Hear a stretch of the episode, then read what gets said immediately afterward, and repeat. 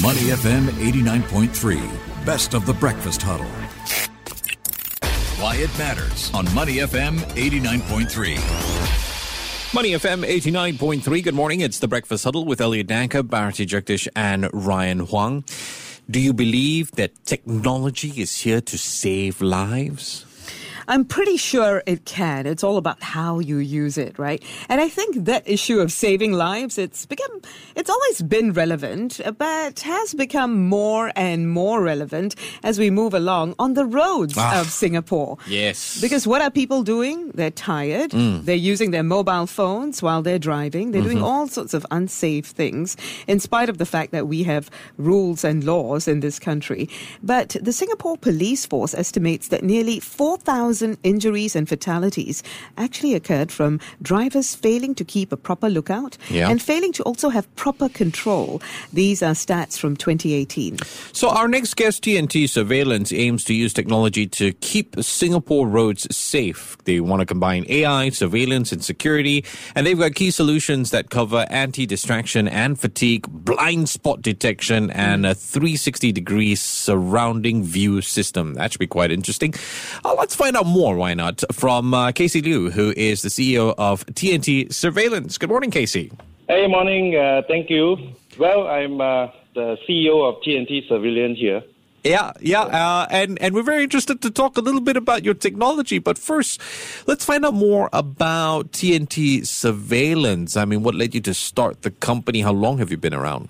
Yeah, I'm uh, I'm actually charged the next business lab in Singapore Technologies, like company C- uh, TNT Surveillance for uh, the Singapore public bus here. Okay. So a little bit about myself, if you if you would like to introduce, and I'm from General Electric under the Jack Welch uh, leaderships, and right. be involved with acquiring a lot of company, especially high tech uh, technology in this area.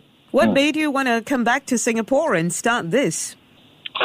Actually, after leaving the company for 15 years, I decided to take a break, but I was headhunted to the company, TNT Surveillance.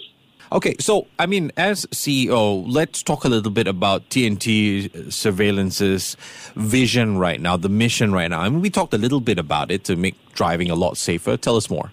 I think the CNC surveillance uh, vision is to, to have a sense of purpose of safety journey every day. Mm-hmm. Really, uh, to listen to all the all, all the system that we have and to improve uh, the fault line, the technology to ensure safer journey every day for Singaporeans. Uh. Casey, you're a driver, I assume, right? Yeah. So, what sorts of thrills and spills do you observe the most on the roads, and what do you think are the reasons for those? I think today the biggest challenge is uh, is more on distractions driving uh, behavior. Like for example, using phone and even the workers, uh, you know, the truck that's going around. There's a lot of fatigue case uh, going on that those are the two biggest challenges now uh, as of today, the driving. I know, but for someone that that you know drives themselves, obviously, and is involved with this sort of a business model, I, I can't help but wonder: is there is there a backstory here where perhaps you have had a personal experience, you know, before wanting to make a difference like you are now? I think it's like the earlier stage where you mentioned about uh, TNT surveillance come with the 360 surround view. Mm. And this, this, this surround view is basically to give better driving for, especially for the driver, to be alert, uh, you know, uh, the surround area, especially uh, the, the people is going around, so the driver able to alert uh, yeah. objects. Yeah. Yeah, it's like the old saying, right? I wish I had eyes yes. in the back of my head. Mm. right, right, right.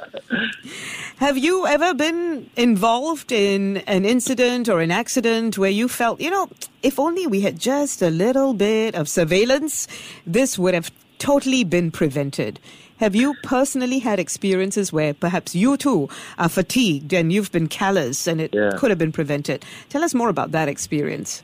Well, I, I'm personally, I don't have the experience for that, but I experienced about a couple of years ago, in six years, especially in six years, I remember six years ago, there was a big uh, dump truck, uh, mm. trucks, and, and hit the two school children, the mm. brothers. They had an accident uh, crossing the pedestrian, but it's not a driver fault because the driver have not able to see the, the, the, the school children. The, the two brothers were uh, less than one meter height, and uh, uh, those kind of blind spot for for big trucks, uh, it, it, it, can be avoided because if, if you have a 360 surround view or the blind spot detection uh, system, they're able to alert the driver, then this accident may able to eliminate. And and I, I find very sorry for the, the family, for the two children. At the same time, I also find very sorry for the, the, the driver itself because it's not his fault. So this can be avoided because if they have a system for blind spot or surround view system today, then this kind of accident uh, easily avoid. Yeah. Uh, Casey, I'm just trying my luck with this one here. I mean, you talked about these technologies, right? And and I want to digress a little bit and talk about supply chain resilience. I know you guys are involved. Do these technologies play a part? Because sometimes we don't see the accidents or I don't know jams and whatnot that could lead to such situations. I think the supply chain resilience, or, or call this the AI system today, many of us heard about the telematics. Uh, we, we have uh, you know tried to plan your schedule before you travel, try to be efficient and try to save the, the journey unnecessary or traffic jam and all this. All this can be can be helped because if you have a proper system in place in the vehicle and uh, TNT surveillance is provide uh, command center 24 hours, uh, seven days. You know, uh, many many of the SME fleets they are able to uh, you know on board with this system, so that they can plan well, can save fuel, they can you know travel unnecessary uh, traffic jam when they cause they, they can reroute the traffic uh, in, in cases like this. Yeah. You intend to introduce tech based solutions to 100,000 vehicles in 2022. What Yeah. exactly will it take to get there? And what sorts of solutions, first of all, are you talking about? I, I guess the biggest challenge today is two two areas: the safety for the driver and the safety for the roads. So uh, TNT surveillance uh, AT engineer that uh, we on board with our company, and we, we, we listen to the customer. We listen to their needs. We provide the customized solutions, and we address exactly need for them. Uh, we also, uh, un- I mean, we, we also customize some solutions that customer that able to to be more efficient, to be to, to sharpen their capability, and to up uh, skill their their safety level on, on their positions. So I think these are the things that we, we have our assets to to continue to improve uh, our customer, so that we are able to achieve the hundred thousands commercial vehicle on the road in Singapore. How how does the R and D work here? Because I mean, the better the solution, the less data you gather in terms of.